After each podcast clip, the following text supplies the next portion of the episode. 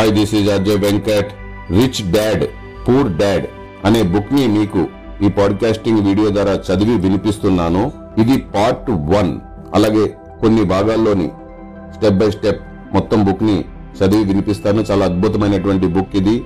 వీలుంటే చదవగలిగిన వాళ్ళు అవకాశం దొరికితే బుక్ని కూడా కొనుక్కుని చదవండి.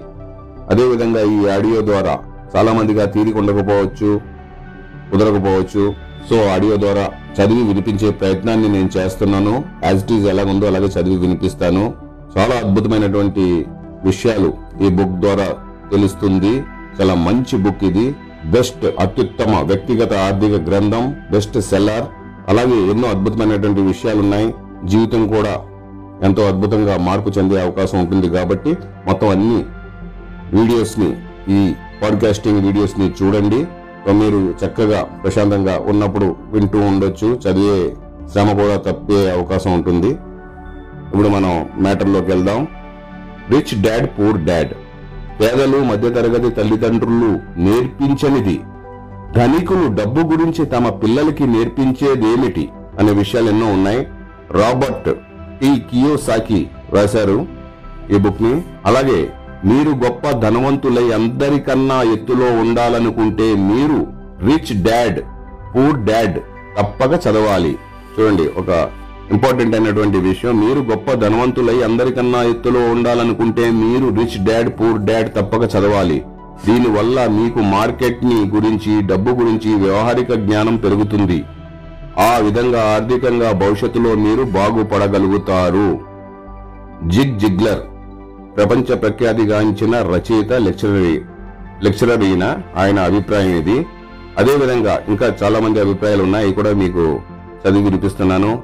వ్యక్తిగతంగా ధనం సంపాదించి ఆ ధనాన్ని నిలబెట్టుకోవడం గురించిన రహస్యాలు తెలివితేటలు కావాలనుకుంటే ఈ పుస్తకం చదవండి.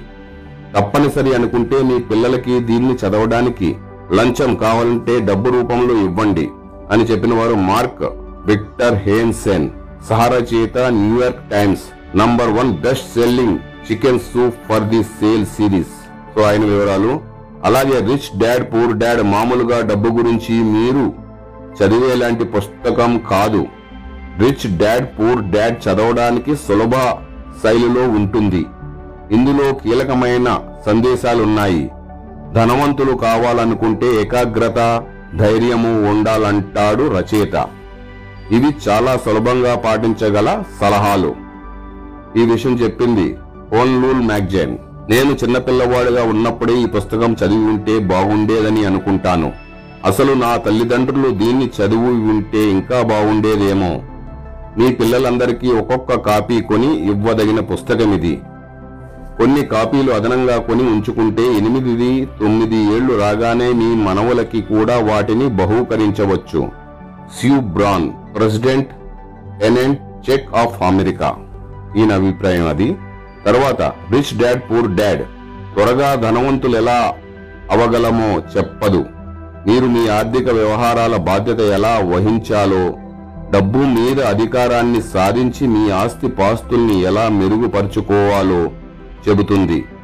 మీలోని ఆర్థిక ప్రతిభని చైతన్యవంతం చెయ్యాలనుకుంటే దీన్ని చదవండి. Doctor Ed Koken. ఆర్థిక శాస్త్రంలో లెక్చరర్. ఆర్ఎంఐటి విశ్వవిద్యాలయం మెల్బోర్న్. ఆయన అభిప్రాయం తెలియజేయడం జరిగింది. నేను ఈ పుస్తకాన్ని ఇరవై ఏళ్ళ క్రితం చదివి ఉండాల్సిందని అనుకుంటున్నాను. Ladison Clark Diamond Key Homes. అమెరికాలోని అతివేగంగా పెరుగుతున్న భవన నిర్మాణ Inc magazine nineteen ninety five సంబంధించిన ఆయన. అదేవిధంగా ఇంకొకరి అభిప్రాయం భవిష్యత్తులో ధనవంతులు అవ్వాలనుకుంటున్న వారందరూ రిచ్ డాడ్ పూర్ డాడ్తో మొదలు పెట్టాలి.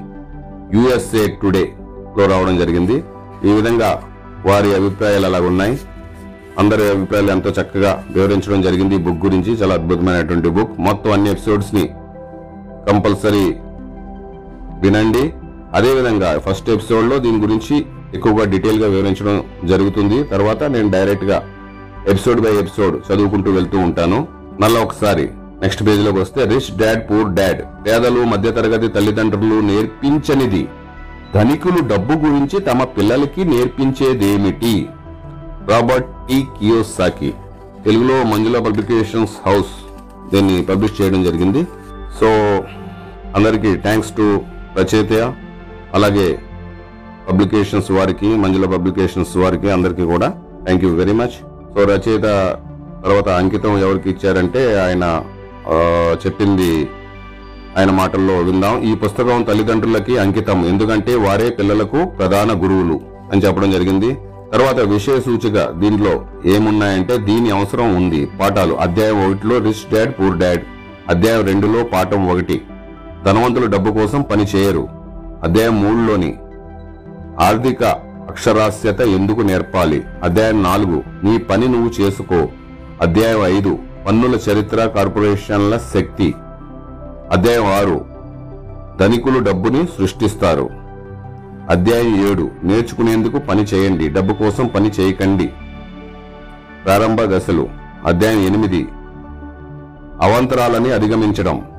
ప్రారంభించడం. అధ్యాయం తొమ్మిది. ప్రారంభించడం అనుంది. అధ్యాయం పది. ఇంకా ఎక్కువ కావాలా? ఉపసంహరణ. ఏడు వేల డాలర్ డాలర్లకి కాలేజీ చదువు. సో నెక్స్ట్ ముందు మాట. దీని అవసరం ఉంది. స్కూల్ పిల్లల పిల్లల్ని వాస్తవ ప్రపంచానికి సంసిద్ధం చేస్తాయా? స్కూళ్ళు పిల్లల్ని వాస్తవ ప్రపంచానికి సంసిద్ధం చేస్తాయా? కష్టపడి చదువుకుని మంచి మార్కులు తెచ్చుకో. అప్పుడు నువ్వు ఎక్కువ జీతం మిగతా సౌకర్యాలు ఇవ్వగల ఉద్యోగాన్ని సంపాదించుకుంటావు అని నా తల్లిదండ్రులు అనేవారు. వాళ్ళ జీవిత లక్ష్యం నాకు నా చెల్లెలికి కాలేజీ చదువు చెప్పించడమే. దాంతో మేము జీవితంలో సాఫల్యం పొందగలమని వాళ్ళ నమ్మకం. పంతొమ్మిది వందల డెబ్బై ఆరులో నేను డిప్లొమా పొందిన తరువాత నా తల్లిదండ్రులు వాళ్ళు అనుకున్నది సాధించారు. ఆ డిప్లొమాలో నేను చాలా మంచి మార్కులు తెచ్చుకుని ఫ్లోరిడా స్టేట్ యూనివర్సిటీలో అకౌంటింగ్లో నా క్లాసులో పై స్థానాన్ని సంపాదించుకున్నాను. అది వాళ్ళ జీవితంలో అతి గొప్ప విజయం. వాళ్ళు వేసిన మాస్టర్ ప్లాన్ ప్రకారము నాకు ఒక బిగ్ ఎయిట్ అకౌంటింగ్ కంపెనీలో ఉద్యోగం వచ్చింది. నేను కూడా ఈ ఉద్యోగంలోనే స్థిరపడిపోయి చాలా ఏళ్ళు పని చేశాక తొందరగా రిటైర్ అవ్వాలని అనుకున్నాను. నా భర్త మైకేల్ కూడా నా పద్ధతిని అనుసరించాడు. మేమిద్దరం కష్టపడి శ్రమించే కుటుంబాల నుంచి వచ్చిన వాళ్ళం. మా వద్ద డబ్బులు ఎక్కువ ఉండేవి కాదు కానీ నైతిక విలువలకి కట్టుబడి పనిచేసే వాళ్ళం మైకేల్ కూడా గ్రాడ్యుయేషన్ పూర్తి చేశాడు కానీ అతను ఇంజనీరింగ్లోనూ న్యాయశాస్త్రంలోనూ రెండు డిగ్రీలు సంపాదించుకున్నాడు. అతనికి చాలా త్వరగా వాషింగ్టన్ డీసీలోని ఒక పెద్ద కంపెనీలో ఉద్యోగం వచ్చింది. ఆ కంపెనీ పేటెంట్ల ఒక వస్తువుపై సర్వ హక్కులు ప్రత్యేకించుకునే న్యాయ సూత్రంకి సంబంధించిన విషయాల్లో ప్రత్యేకత సాధించింది. ఆ కంపెనీలో చేరితే అతని భవిష్యత్తు దివ్యంగా ఉంటుందని తను చేపట్టిన వృత్తి నిరాటంకంగా సాగుతుందని త్వరగా రిటైర్ అయ్యే అవకాశం ఉంటుందని అనిపించింది. మేమిద్దరము మా వృత్తి ఉద్యోగాల్లో సాఫల్యం సాధించినప్పటికీ ఆ ఉద్యోగాలు మేము అనుకున్నటట్లుగా లేవు. మేమిద్దరము చాలాసార్లు ఉద్యోగాలు మారాం. ప్రతిసారి సరైన కారణం ఉంటూనే ఉంది కానీ ఏ ఉద్యోగంలోనూ మాకు పెన్షన్ సౌకర్యం మాత్రం దొరకలేదు. రిటైర్మెంట్ తరువాత దొరకబోయే మొత్తం మా జీవితాల నుంచి వెనకేస్తున్న డబ్బే. మైకేల్ నేను మా ముగ్గురు పిల్లలు వెరసి మా కుటుంబం చాలా సంతోషంగా ఉండేవాళ్ళం. మా పెళ్ళి ఎంతో విజయవంతమైందని అనాలి. నేనిది రాస్తున్న ఈ సమయంలో ఇద్దరు పిల్లలు కాలేజీలోనూ ఒకరు ఇప్పుడిప్పుడే హై స్కూల్ మొదలు పెడుతూనే ఉన్నారు. మా పిల్లలకి అన్నిటికన్నా మంచి చదువులు చెప్పించడం కోసం మేము బోలెడంత డబ్బు ఖర్చు పెట్టాల్సి వస్తుంది. పంతొమ్మిది వందల అరవై ఆరులో ఒక రోజు మా పిల్లల్లో ఒకడు స్కూలు గురించి ఎంతో నిరాశతో ఇంటికొచ్చాడు. వాడికి చదువు అంటే విసుగు అలసట కలిగాయి. వాడు విసుగ్గా నేను జీవితంలో ఎన్నడూ ఉపయోగించబోని విషయాలను చదువుతూ నా సమయాన్ని ఎందుకు వృధా చేసుకోవాలి అన్నాడు. ఏ మాత్రం ముందాలోచన లేకుండా నీకు మంచి మార్కులు రాకపోతే కాలేజీలో నీకు సీటు రాదు అందుకు అన్నాను. నేను కాలేజీలో చదువుకున్నా చదువుకోపోయినా డబ్బు మాత్రం తప్పక సంపాదిస్తాను అన్నాడు వాడు.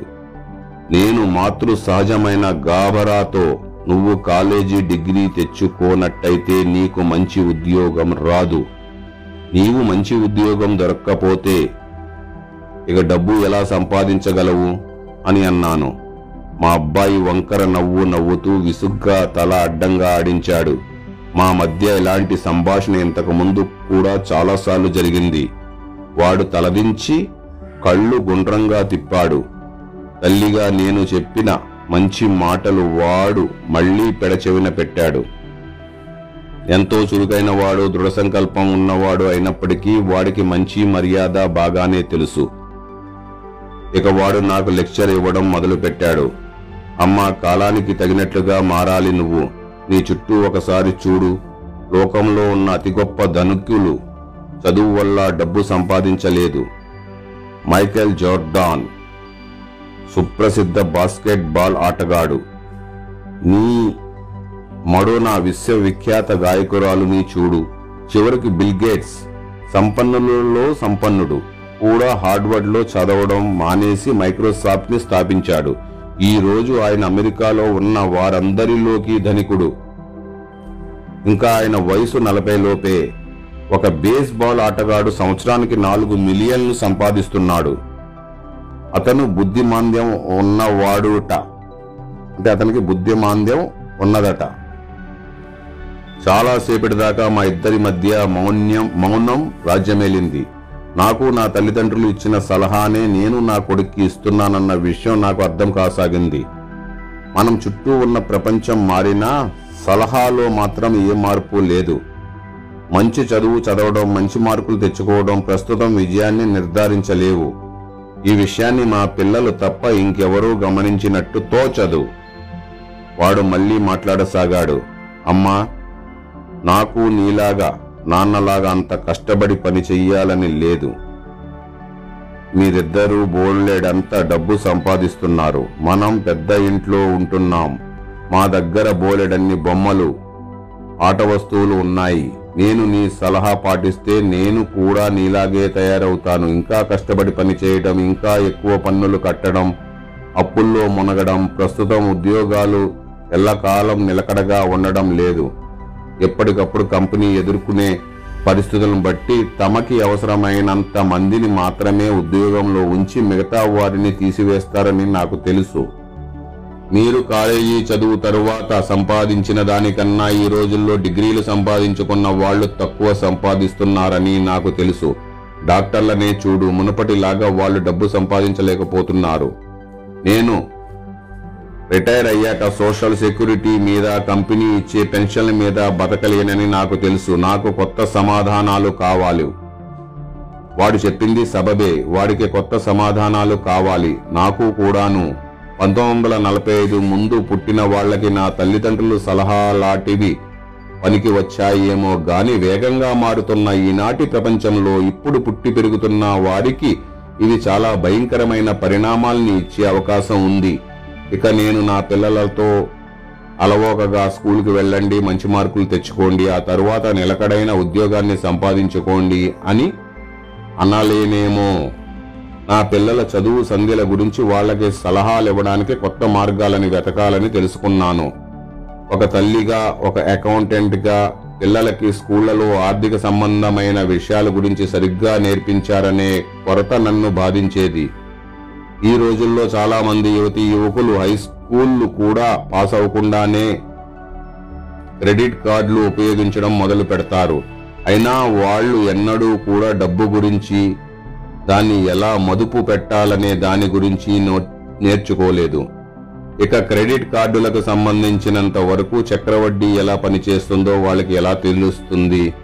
ఒక్క ముక్కలో చెప్పాలంటే ఆర్థిక విషయాల గురించిన పరిజ్ఞానము డబ్బు ఎలా పనిచేస్తుందనే అవగాహన లేకుండా వాళ్ళ కోసం ఎదురు చూసే ఈ లోకాన్ని ఎదుర్కొనేందుకు వాళ్ళు సిద్ధంగా ఉండరు. ఎందుకంటే ప్రస్తుత ప్రపంచం డబ్బు దాచుకోవడం గురించి కన్నా డబ్బు ఖర్చు పెట్టడం గురించి ఎక్కువ ప్రాముఖ్యతను ఇస్తోంది. కాలేజీలో చేరిన కొత్తల్లోనే మా పెద్దబ్బాయి తన క్రెడిట్ కార్డుల విషయంలో అప్పుల్లో కూరుకుపోతే నేను ఆ క్రెడిట్ కార్డులను నిరుపయోగం చేయడానికి వాడికి సహాయం చేశాను. అంతేకాదు ఆ తరువాత ఆర్థిక విషయాల్లో నాకు నా పిల్లలకి పనికి వచ్చే ప్రోగ్రాం కోసం వెతికాను. పోయిన ఏడు ఒక రోజు మా ఆయన ఆఫీస్ నుంచి నాకు ఫోన్ చేశాడు. నాకు ఒక వ్యక్తి గురించి తెలిసింది. ఆయన్ని నువ్వు కలవడం మంచిదనిపిస్తుంది. ఆయన పేరు రాబర్ట్ కియోసాకి. ఆయన ఒక వ్యాపారి పెట్టుబడిదారు.